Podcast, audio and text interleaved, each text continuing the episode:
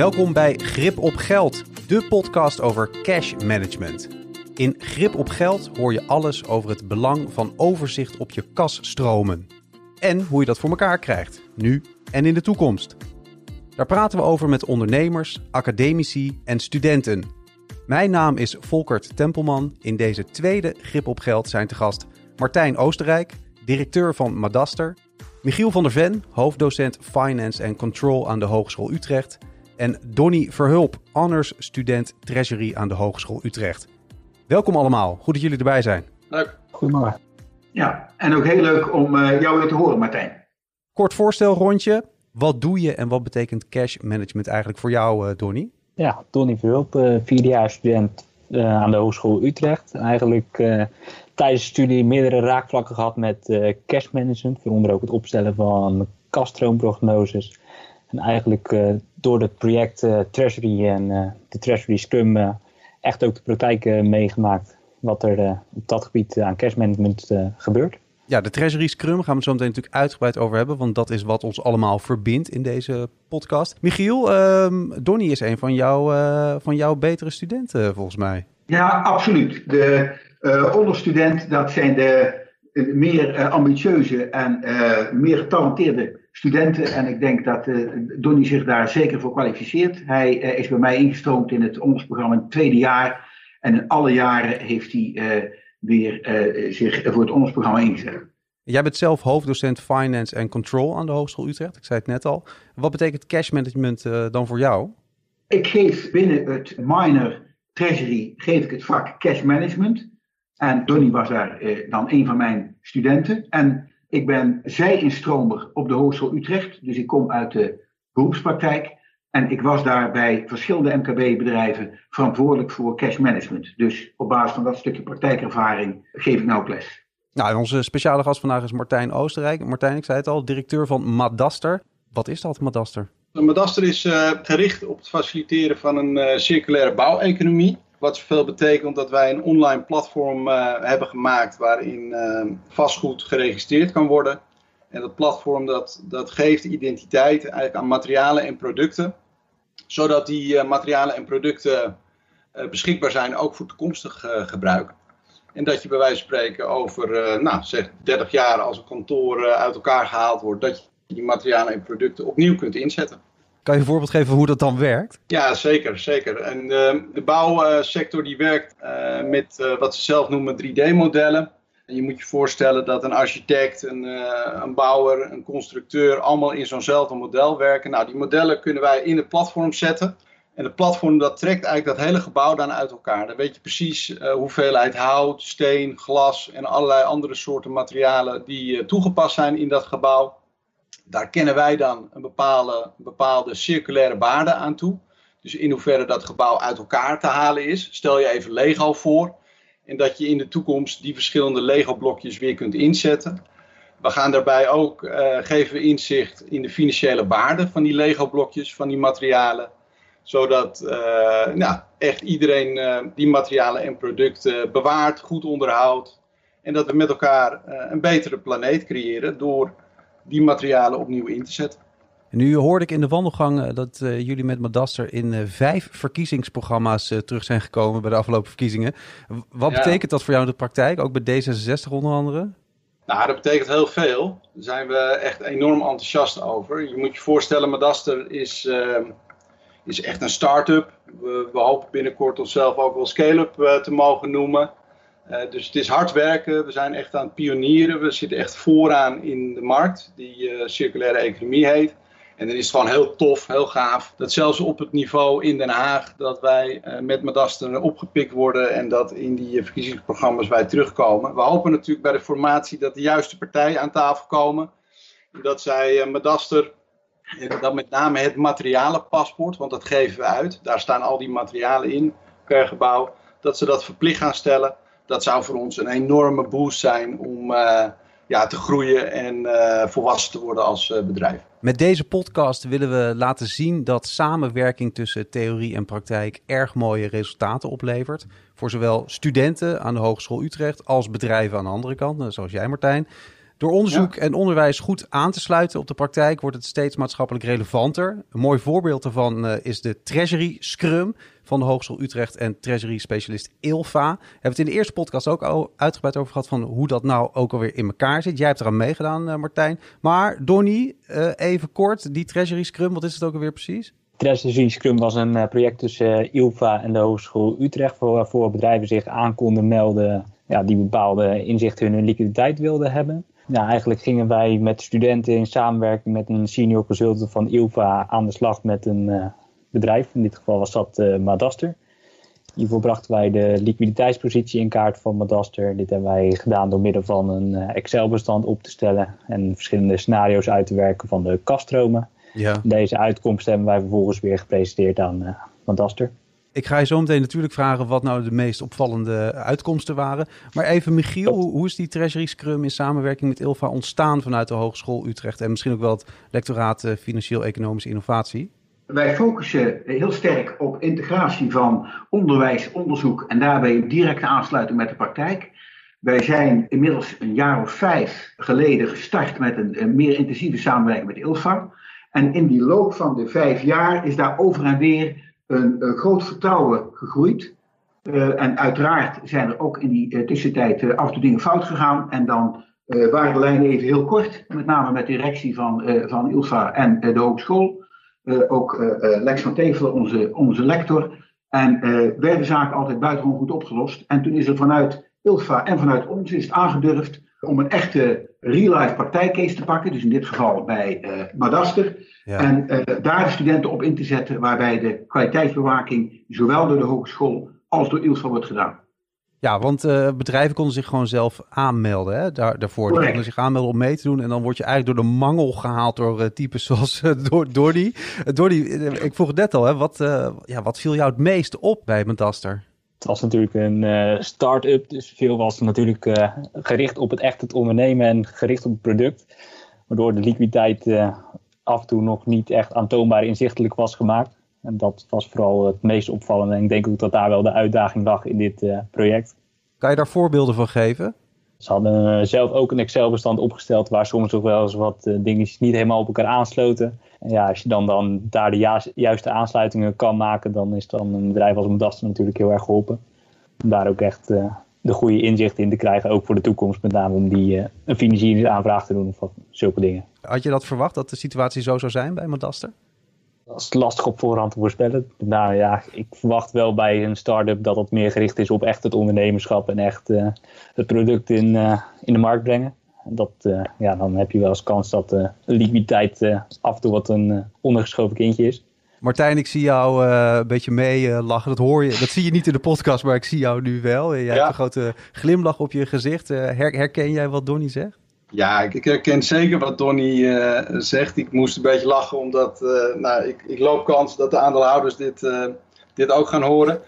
Dat ik daardoor wel wat vragen over ga krijgen. Maar ehm, ik denk dat het een terechte constatering is. startup betekent natuurlijk iets heel anders dan een grote corporate zijn. Waarin allerlei mechanismes en routine al aanwezig is. Uh, uh, we komen zo direct denk ik bij de, de opbrengst van deze Treasury Scrum voor Madaster. Maar ik snap wat Donny zegt, dat wij uh, best wat uh, aan het pionieren waren. En heel erg uh, de nadruk op het creëren en on ondernemerschap hadden liggen. En niet zozeer op rapportage. Dat is denk ik helemaal waar. Waarom heb jij je aangemeld met Madaster voor de Treasury Scrum? Waarom heb je meegedaan? Nou, meerdere redenen. Uh, ik denk allereerst uh, persoonlijk, mijn, mijn achtergrond is bedrijfseconoom, bedrijfskundige en dan uh, gefocust op financial management. Dat zou je niet zeggen, denk ik, Donnie, als ik jou net hoor, maar dat, dat, daadwerkelijk iets van kennis pretenderen. Ehm, dus, dus ik heb affiniteit hiermee. Um, belangrijker, wat Michiel al aangaf, ik ken Ilva. Ilva heeft ons begeleid bij een crowdfunding campagne die we voor Madaster hebben uitgevoerd om geld op te halen uit de markt via het Simbit platform. Het woord vertrouwen wat is gevallen, dat, dat is sterk ook tussen Ilva en Madaster. Er is gewoon een relatie ontstaan. En het kwam me ter oren. Ehm, en, ehm, dus het triggerde mij en, en, en tot slot met name precies zoals Donnie zegt. Er was ook noodzaak op het punt dat we instapten en ons aanmelden voor deze Scrum. Toen uh, zagen wij dat we groeiende waren. Dus toen wordt die noodzaak groter. Uh, Madaster, ik ben blij om te zeggen dat we inmiddels ook in het buitenland zitten. Dus in Duitsland en Noorwegen. Dat speelde toen ook net rond dat moment. Dus treasury, liquiditeit, cash management. Het zijn allemaal thema's die dan hoger op de agenda komen. Dus ja, timing en affiniteit. Dat zijn denk ik de belangrijkste redenen. Ja. Kan jij een voorbeeld geven van uh, hoe dat in de praktijk gaat dan als je met je bedrijf aan de Scrum meedoet? Wat mij ten eerste te binnen schiet is, je moet natuurlijk heel veel informatie overleggen met de hogeschool en alle studenten. Overigens, het is echt een batterij aan studenten die daaraan meedoen aan zo'n Scrum. Dus dat was best wel uh, indrukwekkend. Ik, ik weet het niet meer precies, Donnie, uh, maar ik denk een man of uh, acht verschillende studenten en studenten. ja. Dus, dus er zit echt een grote groep aan uh, expertise en kennis in. Gesteund door ervaring vanuit Michiel en vanuit Ilva. Dus ik had echt wel het gevoel als, als ondernemer, als bedrijf, om in een soort van uh, omgeving terecht te komen met uh, ja, een hele professionele houding en veel kennis. Nou, wij hebben het serieus genomen en we hebben al die informatie gedeeld. Dat is af en toe ook wel, hè, dan moet je een beetje kwetsbaar opstellen. Maar van daaruit zijn er ja, via allerlei teamsessies zijn, hebben, hebben we workshops gehouden, is alles doorgelicht. Is eigenlijk de methodiek die we hadden, die is beet gepakt. Nou, die is beoordeeld, zoals Donnie al aangaf, en die is aangescherpt. Mm -hmm. En er zijn voor ons gewoon hele mooie uh, resultaten in geboekt, uh, wat ons uh, helpt bij het maken van beslissingen. Ja, ik heb het als heel positief ervaren. Wat heeft het je opgeleverd dan? Nou, wat ik zeg, we, waren bezig met liquiditeit. Het, is uiteindelijk is een heel belangrijk thema bij een start-up. Je bent continu bezig met uh, geld, om, dat op te halen en in te zetten op de juiste manier. Uh, maar dat, dat, dat kon veel systematischer en uh, zodat de voorspelbaarheid der dingen ook groeit. En ik denk dat dat de essentie is van wat het ons heeft opgeleverd. Het heeft daadwerkelijk een systeem, een model opgeleverd waarbinnen wij beter kunnen voorspellen hoe het gaat qua cash en liquiditeit. Kunnen wij beter en tijdiger de beslissingen nemen en de besluiten nemen die genomen moeten worden. En ik ben blij te zeggen dat we ook het model wat door de student is opgeleverd in deze Scrum, dat komt iedere maand in ons directieoverleg komt dat voorbij. Is, het helemaal bijgewerkt. Uh, en uh, kunnen we dat inzetten om de goede dingen te doen. Dus het is, uh, het is gewoon een stuk uh, professionaliteit wat het ons geboden heeft. Donnie, ben je ook zo benieuwd uh, of hij jullie input nog steeds gebruikt? Ja, daar ben ik zeker wel benieuwd naar. Of dat nog steeds gebruikt wordt, ja. zeg het maar, Martijn. Ja. Nou, absoluut waar. Wat, wat, wat, ik al zeg, het komt iedere, iedere maand in ons directieoverleg komt het voorbij. Het, we hebben een koppeling gemaakt vanuit het Excel-model wat door de studenten is opgeleverd met onze boekhouding. Oh, mooi. Oh, kijk, kijk. Oh, dat was wel dat een... is goed, hè, Michiel? Ja, ja, dat was een van de aanbevelingen die Donnie gegeven heeft ook uh, destijds. Ja, ja, ook oh, de adviezen zijn opgevolgd. Oh, kijk eens aan. Ja, ja, ja, ja. En, en we zijn, uh, en dat gebeurt uh, met Ilva, als ik me niet vergis, ook nog bezig om, een beetje technisch misschien voor de podcast, maar om een Power BI, een soort van schil over het Excel-model heen te, leg, te, te, te leggen, zodat we daadwerkelijk ook maandelijks allerlei rapportages en inzichten kunnen vergaren op de cijfers die dan verzameld zijn. Waarschijnlijk in hele nette grafieken, zeg ik dat goed? Absoluut. Ja, ja, ja. ja. ja allemaal okay. visueel gemaakt, dus uh, nee, dit werkt heel prettig. Ja. Michiel, jij hebt dit natuurlijk allemaal uh, als uh, docent gezien, in goede banen geleid. Welke vragen komen er nu bij jou naar boven die je ook wel aan Martijn zou willen stellen over dit traject? Nou, uh, waar we heel veel uh, gesprek over hadden, uh, en ik, ik denk dat ik de bal even terugleg bij, bij Donny, dat was de discussie over drie concepten op het gebied van het voorspellen van kaststromen. Kun je die drie concepten nog eens even terughalen, Donny? En dan ben ik wel benieuwd wat, wat Martijn daar nou mee doet. Voor het model hadden wij als basis drie uitgangspunten. Dat was het taakstellend budget, de latest estimate en de realisatie van de kaststromen. In principe het taakstellend budget wordt voorafgaand aan het boekjaar opgesteld en dat verandert ook niet meer tijdens het boekjaar. De latest estimate is een 12 maanden rolling forecast die je dan maandelijks uh, kan aanpassen met de nieuwste inzichten die je op dat moment weer hebt verkregen, zodat je je prognose altijd up-to-date kan uh, hebben en ook weet uh, ja, waar de mogelijke valkuilen in komen. En de realisatie ja, die kom, komt uit de bankstromen, dus daar kan je weinig aan veranderen. Dat is gewoon gerealiseerd. Dat was eigenlijk de basis voor ons model, die we ook aan Martijn hebben gecommuniceerd en gegeven.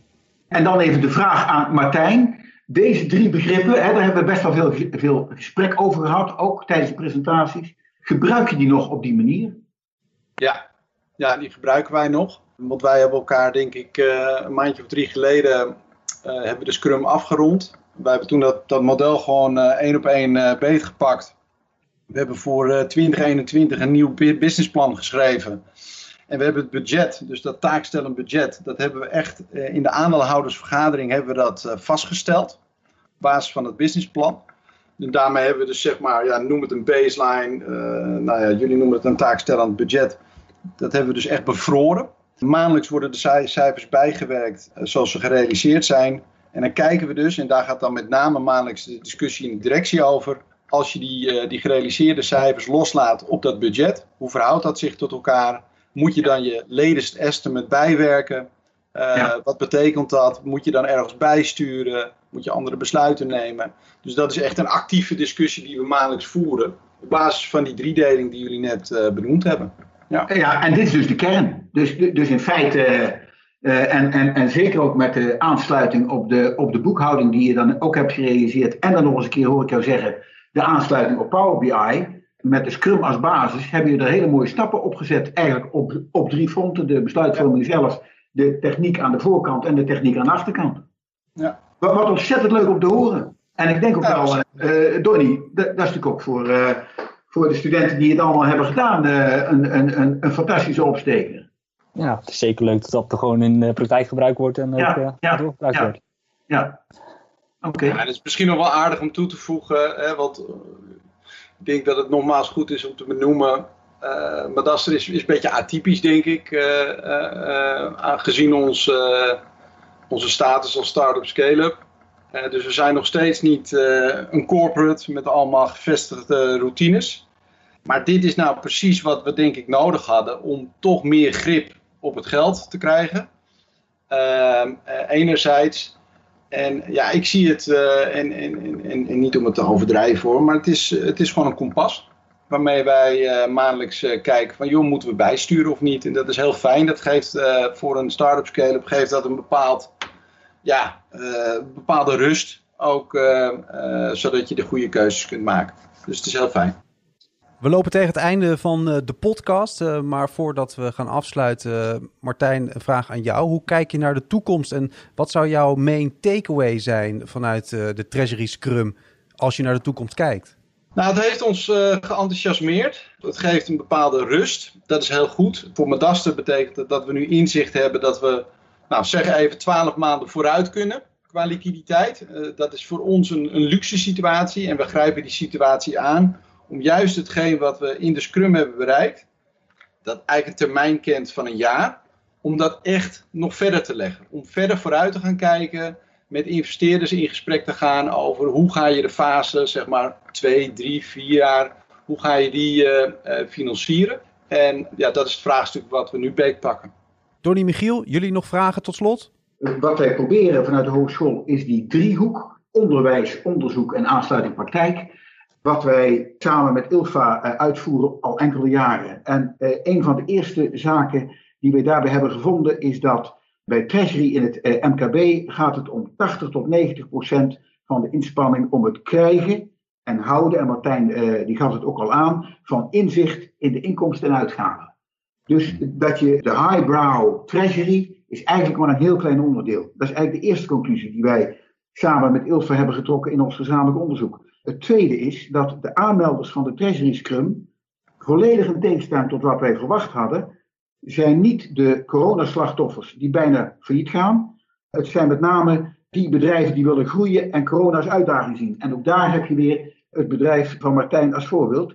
En als laatste, dit is een, hele, een hele nieuwe, nieuwe lood aan de stam, dus nieuw onderzoek. Wat kunnen we met data analytics en algoritmes om die cijfers die we dan krijgen van MKB-bedrijven zoals Madaster, om die te analyseren voor het maken van goede kaststroomprognoses. En die integratie van die drie zaken, onderwijs, onderzoek en aansluitingpraktijk. Tot zover deze Grip op Geld, de podcast over cash management.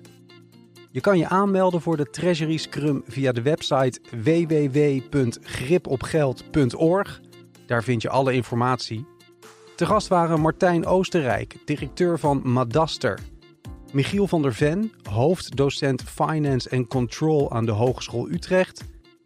En Donny Verhulp, honors student Treasury aan de Hogeschool Utrecht.